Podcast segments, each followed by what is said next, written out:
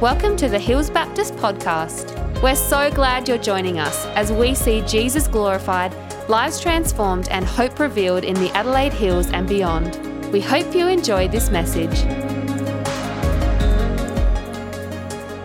I'm excited to preach this morning. I uh, last week I was preaching at another church, and while it's always wonderful to go and visit other churches and encourage uh, our brothers and sisters in different places, I always miss you guys because I just love this house. I love what God's doing, and it's uh, yeah, it's beautiful to be able to be here preaching the word. And today we're starting a brand new series, which I'm so excited about.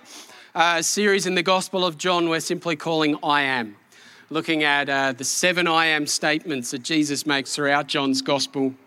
But before we get to those, I felt like it was so important today to begin this thing by sitting in the prologue, sitting in the first 18 verses of the first chapter in a message that I'm calling Night Vision How to See in the Dark.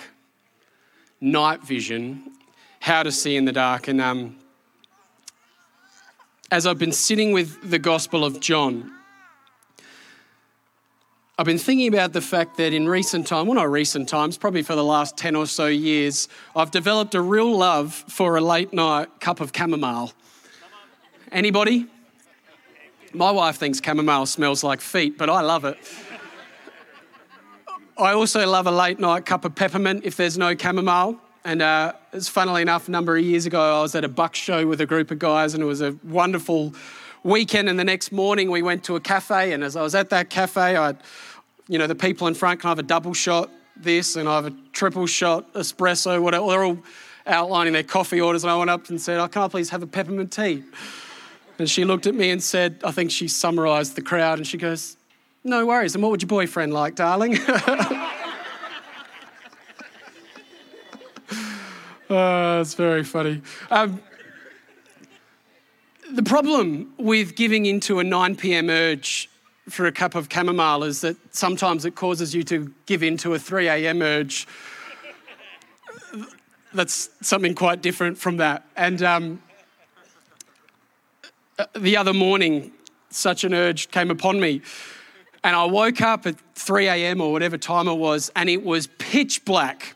Anyone ever, you know, those mornings where you wake up and it's so dark you can't even see your hand in front of your face? Anyone? Anyone with me? And uh, so I wake up, I'm, I'm sort of scrounging about, you know, trying to, my eyes, you know, trying to find the door, basically. And I sort of get up and I kick my foot against the corner of the bed and then I like bang into the, the wardrobe. I'm like, I'm, you know, the doors, I'm sure it's here somewhere. And as I was sort of working my way to the door, all of a sudden I stepped on something. And as I stepped on something, this, this extraordinarily, for 3 a.m. in the morning, loud noise came on like this. And I realized I'd turned on my uh, beloved wife's hairdryer. so, what was supposed to be a stealth mission at 3 a.m. in the dark is now no longer stealth I think I've woken up the entire household I'm there like now on my hands and knees trying to figure out how to turn this blooming thing off, but it's not a normal switch. It's got this weird round circle thing. And eventually I hear this very gracious, if I'm honest, voice from the bed just call out, Do you want a light, mate?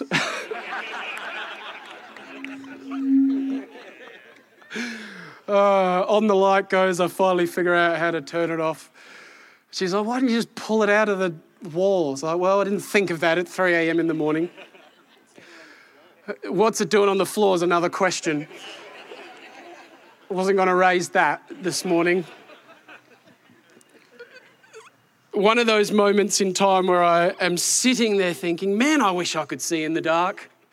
You know, like Man, how cool would it be just to be able to have just some inbuilt night vision that when things are so dark that you can't even see your hand in front of your face, you can just go, like, ah, now I see. Now I see where I've got to go. And instead of banging into things and causing all the issues, you just find your way where you want to go. And I've been thinking about that as I've been thinking about John, that how cool it be to be able to see in the dark? Anyone ever felt like that? Anyone ever had that thought? How awesome would it be to be able to see clearly in the dark? And I'm not talking about the halls of your house when the lights are off. I'm talking about something so much deeper. When the darkness seems to encroach, when it's, it's difficult to see, when it's difficult to navigate, when there's something about darkness which brings confusion, and there's something about being able to see that brings clarity. And I think we are living in a world where this darkness is constantly encroaching in. I think the scripture paints this beautiful picture of light and dark. Light and dark. It's one of the one of the major themes of scripture and it's definitely something that John is so interested in as he pens his gospel. This narrative of light and dark, of seeing and the blind, this idea of how to see in the dark, how to find our way when things are confusing. And so, as we come to John's gospel and we understand that this is part of what he is looking at, what he is trying to encourage us in, we arrive at the first chapter with what your English teacher would call a prologue. That John sits down with his first century MacBook Pro to write his glorious account, this glorious story of Jesus' life and his interaction. But John is writing after having read Mark's account, after having read Matthew's account, after having read Luke's account. He's read these accounts and he's now, he's now an old man, you know, no longer the son of thunder who was angry and violent and wanting to call down lightning from heaven on anyone who would oppose his right to go and proclaim the gospel. Like, this is a transformed man. He now calls himself the disciple whom Jesus loved. This is a man who has walked with Jesus, who has his life has been radically transformed. And, and in having read these other accounts, he sits down with a express intention to write a gospel to help God's people see in the dark, to see truth, to know truth, to understand truth, to recognize that God has come, that the people of God, in the midst of a world of confusion, would have clarity. And it is a glorious, glorious gospel. And so he sits down in chapter one and he says this, and we're going to read the whole thing. Is that all right? He writes, In the beginning, was the Word. And the Word was with God, and the Word was God. He was with God in the beginning. Through him, all things were made. Without him, nothing was made that has been made. In him was life, and that life was the light for all mankind. The light shines in the darkness, and the darkness has not overcome it. Oh, so good. There was a man sent from God whose name was John. He came as a witness testifying concerning that light so that through him all might believe. But he himself was not the light, he came only as a witness to the light. I'm reading this slowly because it's like the richest mud cake you'll ever eat. The true light that gives light to every one was coming into the world. He was in the world, and though the world was made through him, the world did not recognize him. He came to that which was his own, but his own did not receive him. Yet to all who did receive him, to those who believed in his name, he gave the right to become children of God. Children born not of natural descent, nor of human decision or a husband's will but born of God. The Word became flesh and made his dwelling among us, and we have seen his glory. We have seen, we have seen his glory, the glory of the one and only Son who came from the Father, full of grace and truth. John testified concerning him. He cried out, saying, This is the one I spoke about when I said, He who comes after me has surpassed me because he was before me. Out of his fullness, we have all received grace in the place of grace already given. For the law was given through Moses, grace and truth came through Jesus Christ.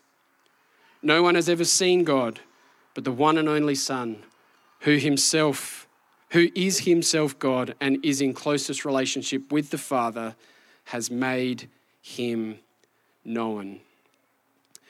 Friends, scholars from all over the world, regardless of faith, you know, whether they, whether they believe this is the inspired word of God or not, scholars everywhere will declare that this, these 18 verses, this passage of scripture that we just read, is one of the most masterful, poetic, philosophically rich pieces of literature that has ever been crafted by a human hand.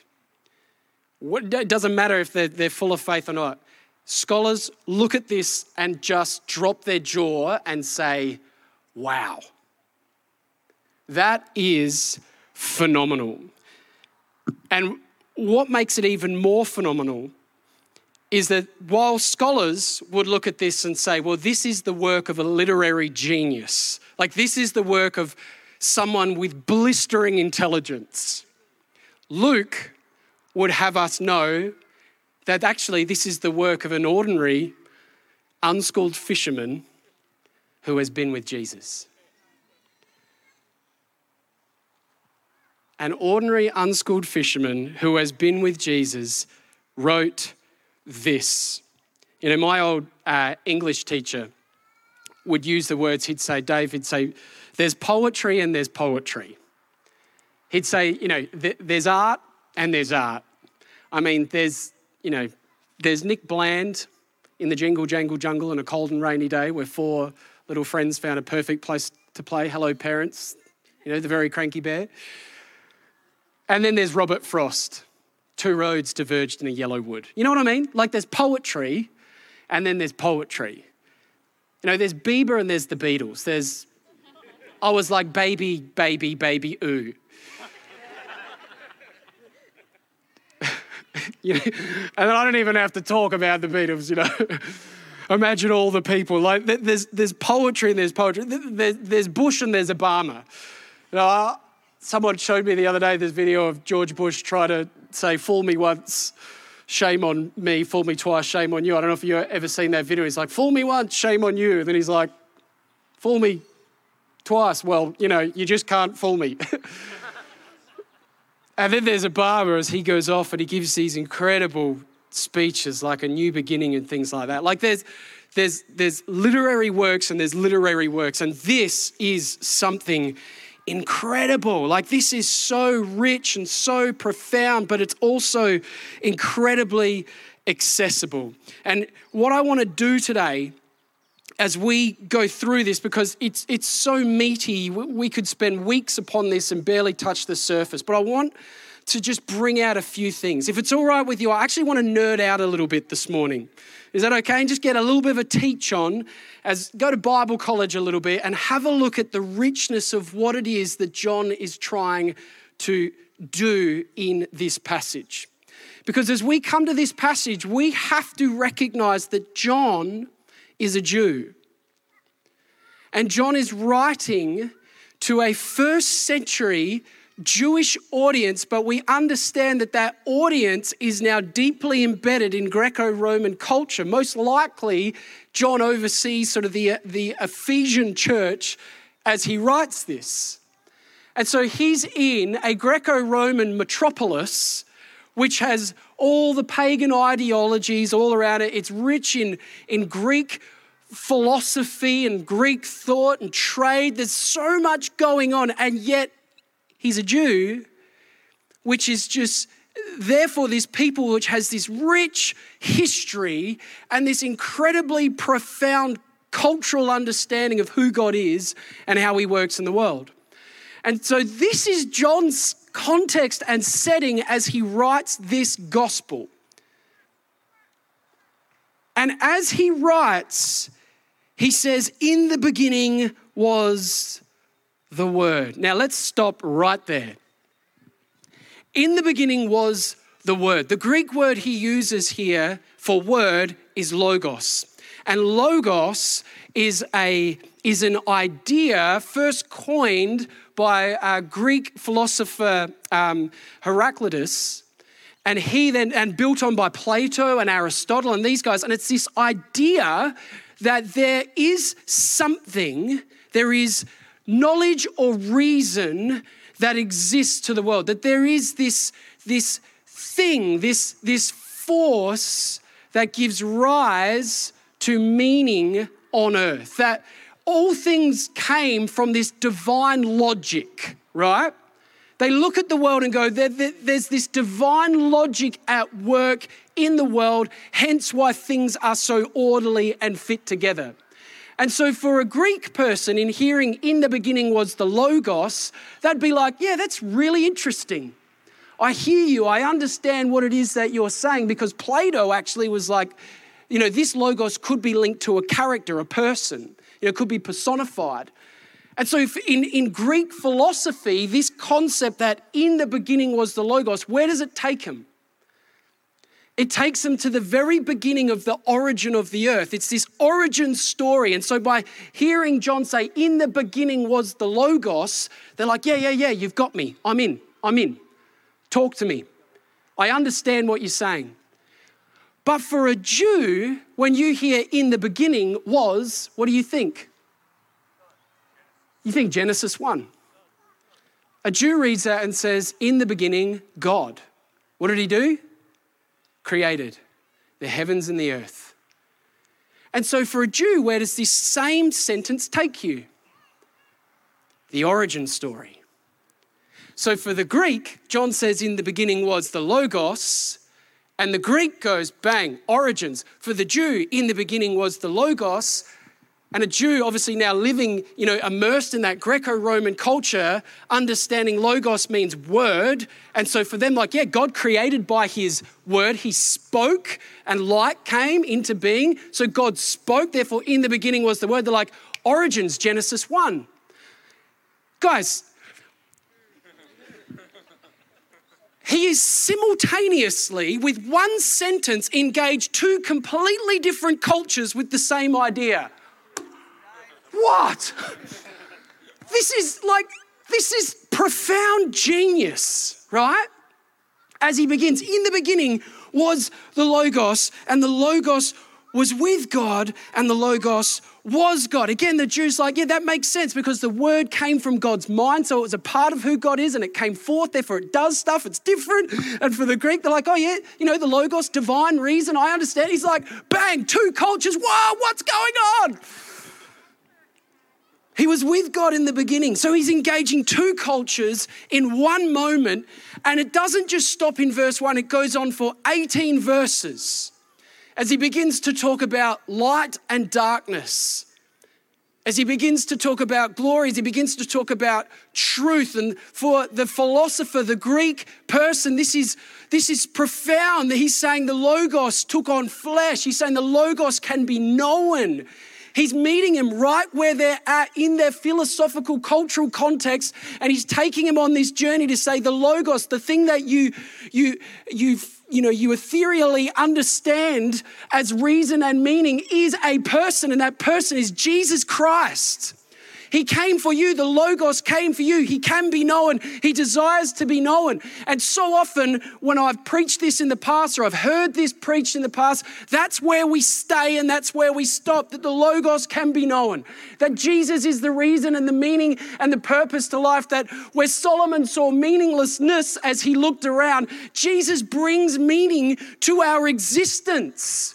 He is the Logos. And we say, yeah, awesome, hallelujah, praise God. But that's not what I want to preach this morning. Because while John is giving his TED talk to the Greeks and blowing them away with the depth of his philosophical understanding, he is simultaneously, underneath that, speaking with profound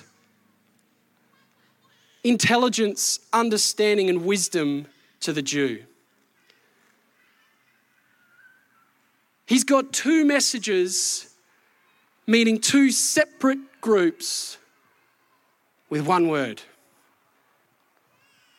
You might say that this is not just blistering intellect, but maybe this is inspired. This is incredible. And I just want to pick out a few things and show you some stuff in his language and his, and his literary style and how it applies to our life. Because as we look at the Jewish element of this and we begin to understand, in the beginning was the Word, the Word was with God, the Word was God, He was with God in the beginning. Through Him, all things were made. Without Him, nothing was made that has been made. In Him was life, and that life was the light of all mankind. The light shines in the darkness, and the darkness has not understood it. As you look through this, there's a few things that John is doing that so captivates his Jewish audience. Go with me to Genesis 1. Flip the page. And watch this. In the beginning, God created the heavens and the earth.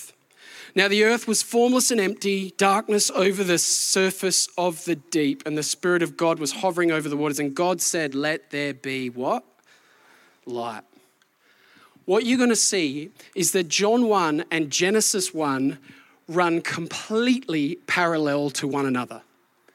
The crazy thing about Jewish literature, the crazy thing about the Hebrew language, and as you, the more you dive into this, the more it will blow your mind, is that meaning is not just found in the words, it's found in the structure of words and the way things are put together, right?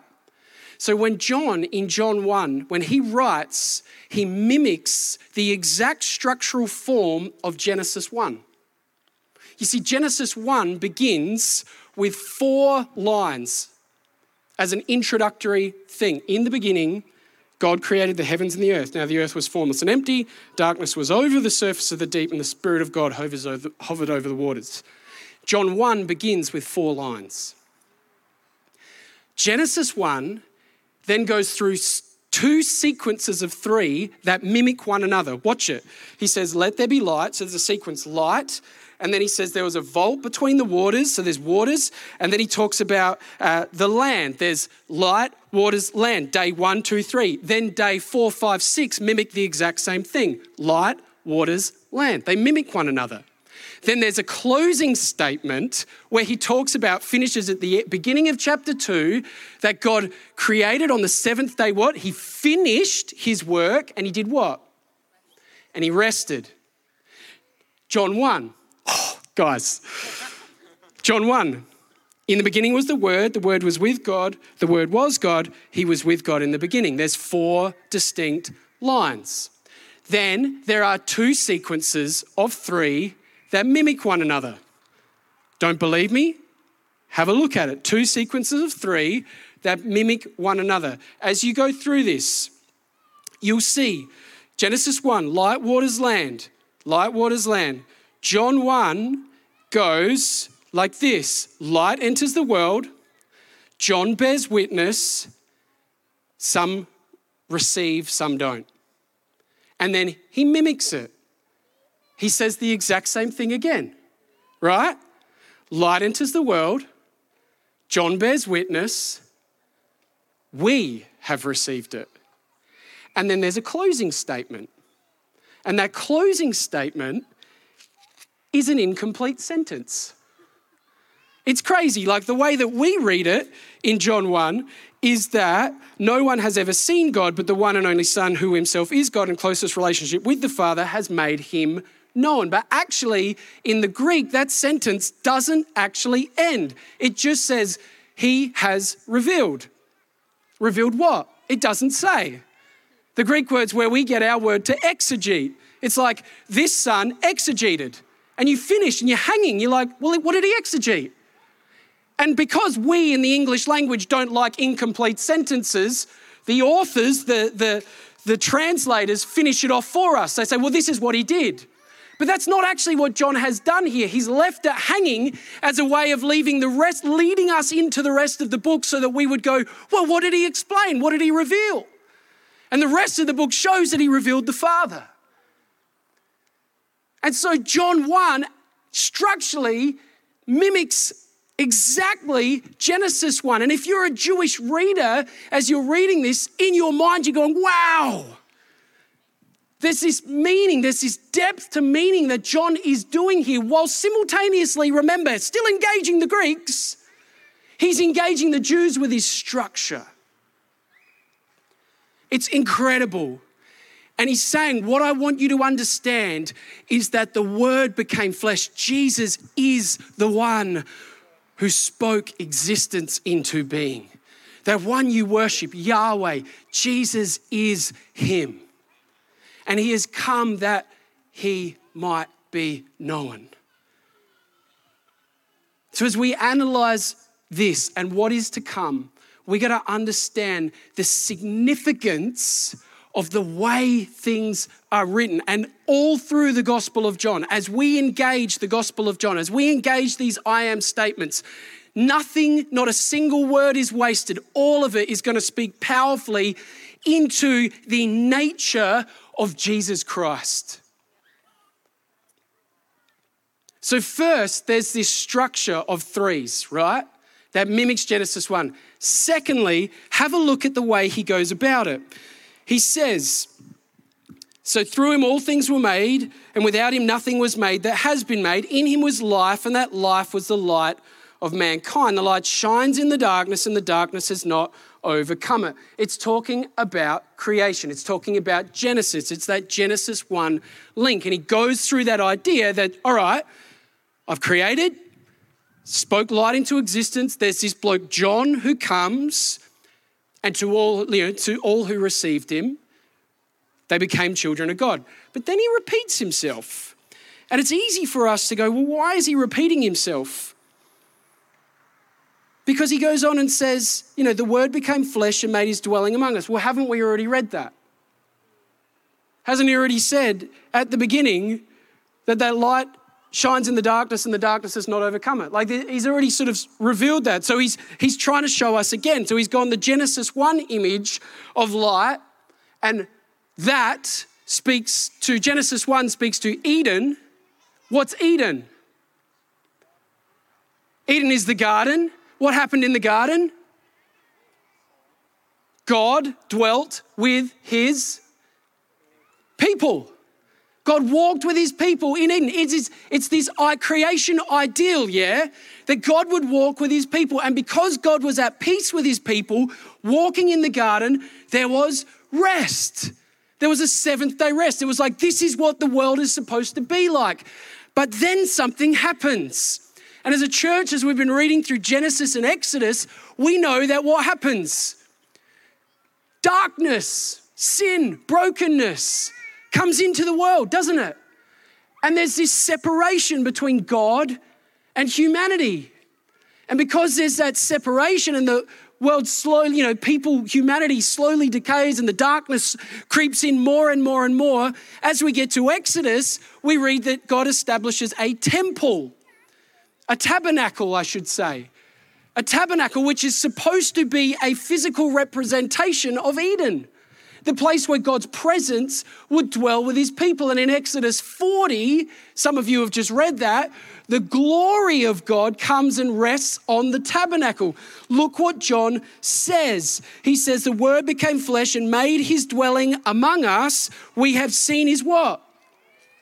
His glory. So he's gone, he's gone Genesis 1 Eden. The second sequence, which is a repeat, is Exodus 40 tabernacle.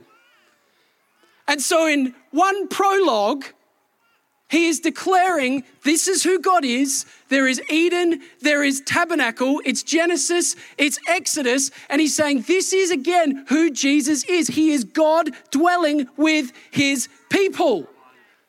This is the nature of Jesus. This is what I'm about to write.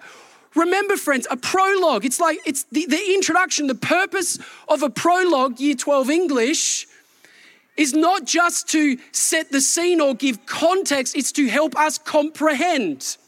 The purpose of a prologue is to enable us, to give us foresight so that we would understand what is about to be written through a particular lens. John wants us to understand that the things he's about to write, what we're going to look at in the next seven weeks, all of it needs to be through the lens that this Jesus is the Eden God, is the tabernacling God with his people. And so, as you see what Jesus does, as you hear what Jesus says, as you look at his sacrifice, look at all of it through a particular lens, through the Eden lens, through the tabernacle lens, through the lens of light, through the lens of glory, that this is who he is. And all of that in 18 verses. It's mind boggling. 18 verses Eden, tabernacle. But the problem is, you see, in Genesis 1, it's finished and God rests. John doesn't finish, it's incomplete.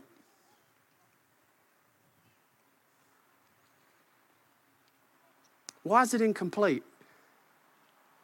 Why would John go to the lengths to say, hey, I'm going to point you to this God who's your Eden dwelling God? I'm going to point you to the tabernacle dwelling God, the God who has come for you.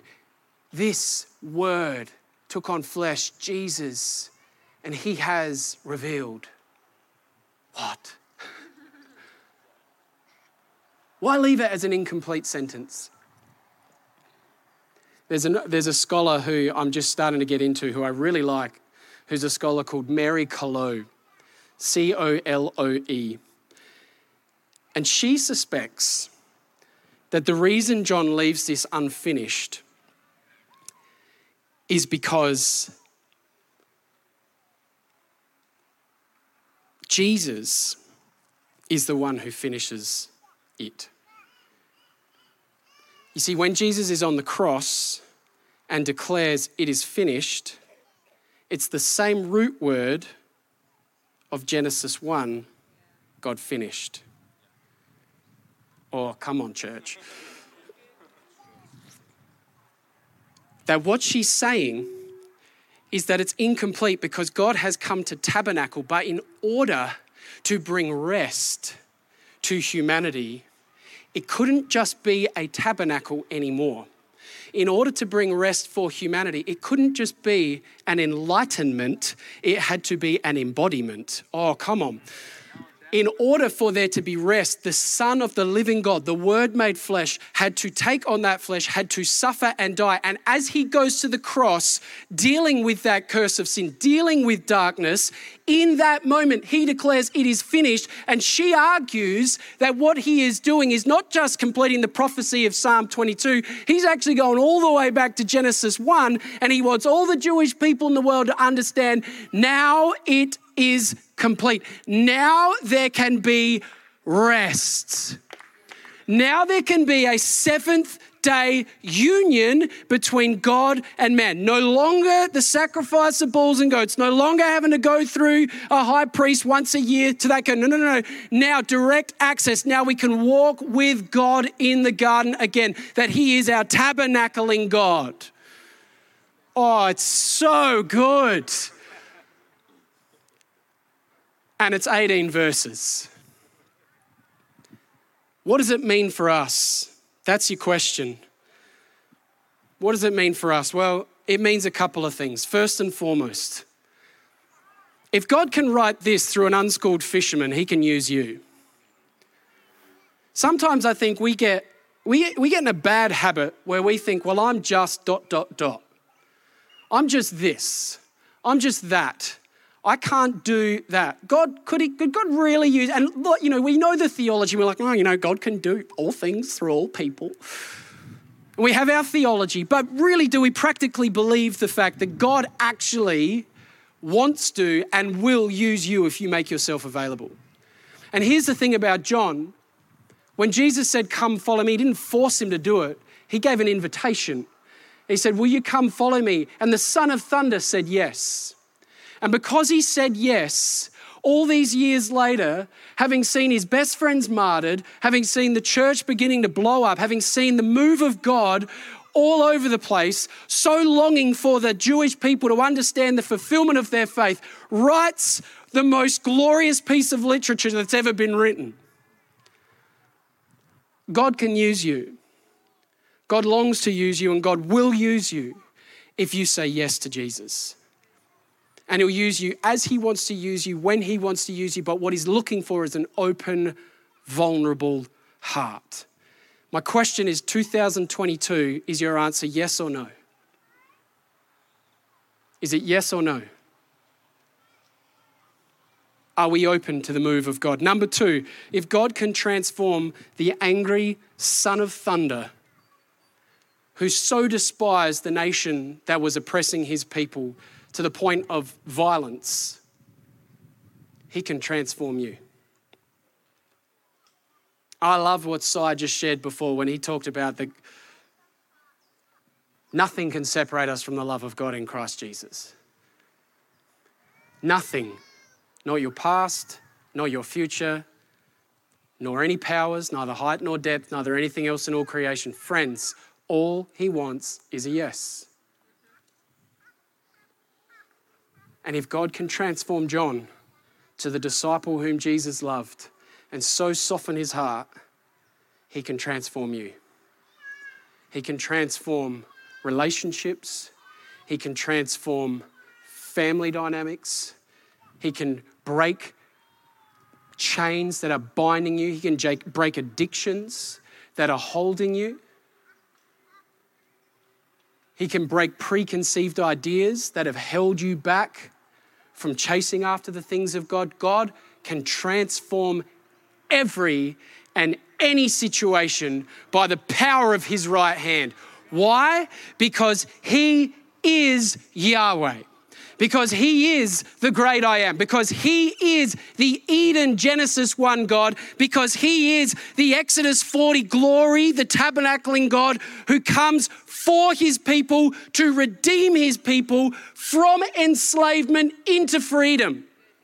And I believe 2022, this is the year of release and freedom for the people of God. That the things that are holding us and enslaving us and, and chaining us, it's time to get free, to stop sitting under that and to realize that when He says it is finished, He means it is finished, that there is rest for the people of God. There is rest. There is a now and not yet, that there is a final seventh day coming when he returns on the clouds, but that is a now and not yet kingdom. His spirit dwells with his people, and there is rest. Who needs rest? Are you anxious? Do you look around the world? Are we full of fear? Are we stressed? The answer is yes. In terms of society right now, there can be rest in the midst of chaos. You can see in the darkness. You don't have to be stepping on the hairdryer at 3 a.m. in the morning, metaphorically speaking. No, there is a rest that God longs to give in Christ. There is a rest that God longs to give in Christ. Band, you can come up and we're going to close.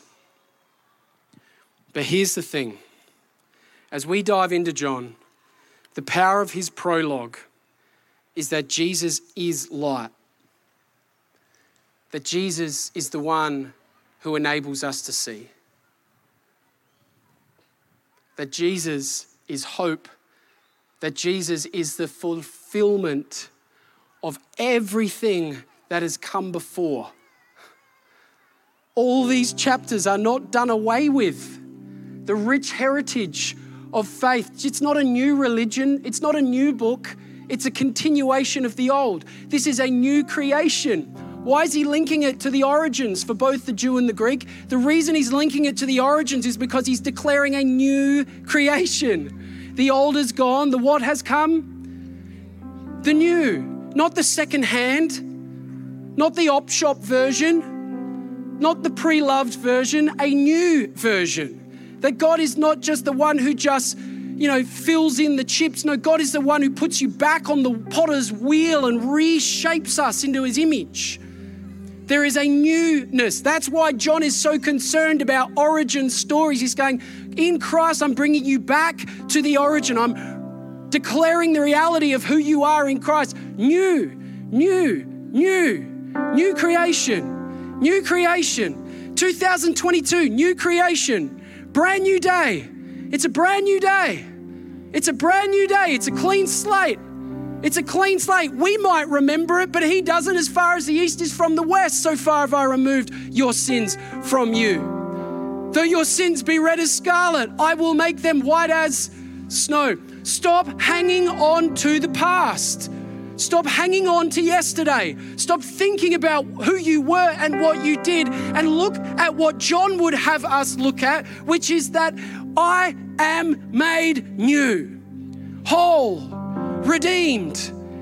Yahweh, Jehovah, the great I am, is the one who has come for his people to make you new. He is renewing all things. And a day will come when he will roll up the heavens like a scroll. There'll be a new heaven and a new earth. But the newness of life starts now in the people who would believe because he says, if my Bible would stop turning in the wind,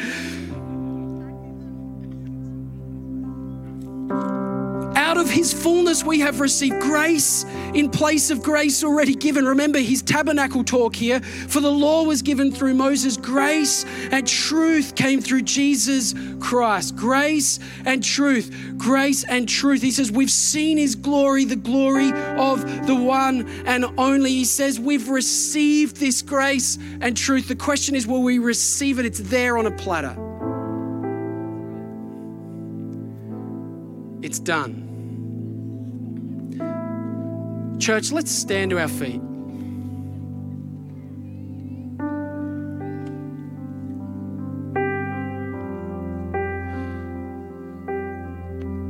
I don't know if you can tell, I'm really excited about what we're going to learn in the book of John.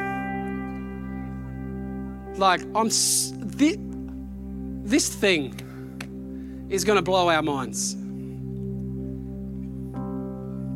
I want to encourage every one of us over the next seven weeks to read this gospel. Can we do that? I want to encourage every one of us to pull it out and this week sit in those first 18 verses. Sit in it and just say, Lord, speak. Let this wash over me. Let the fullness of this new creation wash over me. Let it sink deep. Change me, transform me, restore me, fill me with the passion that I might say yes. That, like John, when I'm old and grey, I can look back on life and declare, I'm the disciple whom Jesus loved. I'm not the son of thunder anymore. Oh, I feel that so strongly. I'm not the son of thunder anymore. It's a new day.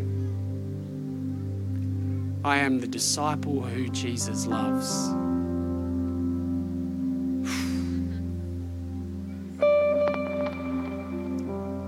What a revelation.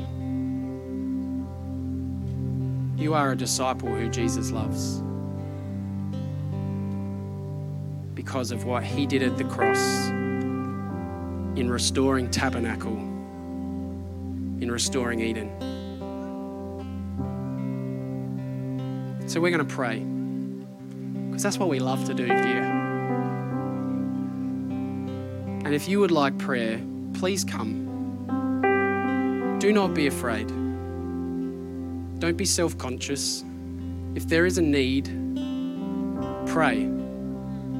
Jesus says, Ask and it will be given you. Seek and you will find. Knock and the door will be opened. If there's some chains that you're sick of carrying, come. The Lord wants to break them. If there is fear, come. The Lord wants to break it. Come. Come. If you're here today and you don't know who Jesus is, maybe you've been in church for a while, you can say the verses, you can quote the stuff. But there's a distance. Come. It's time to throw off the son of thunder and it's time to become the disciple whom Jesus loved. You already are. You just need to receive it. because to all who would receive him, he gave the right to become children of God. And that is who we are.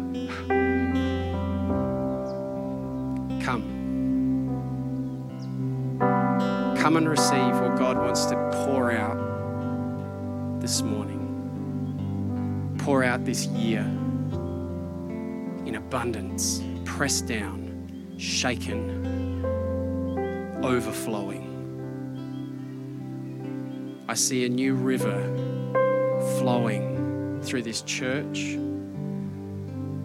new river flowing through your lives.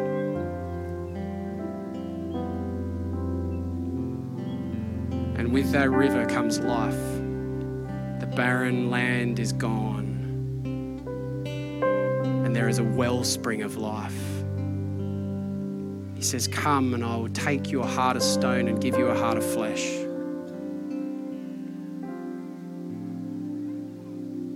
Oh, I sense His presence. I sense He wants to do some things in our lives this morning. Would you come as we sing His glory? Thanks for listening to the Hills Baptist podcast. If you'd like to partner with us in developing and equipping passionate disciples who love God, love people, and boldly share the gospel, you can do that at hillsbaptist.com forward slash giving. We pray this message has empowered you to live and love more like Jesus. Have an amazing day.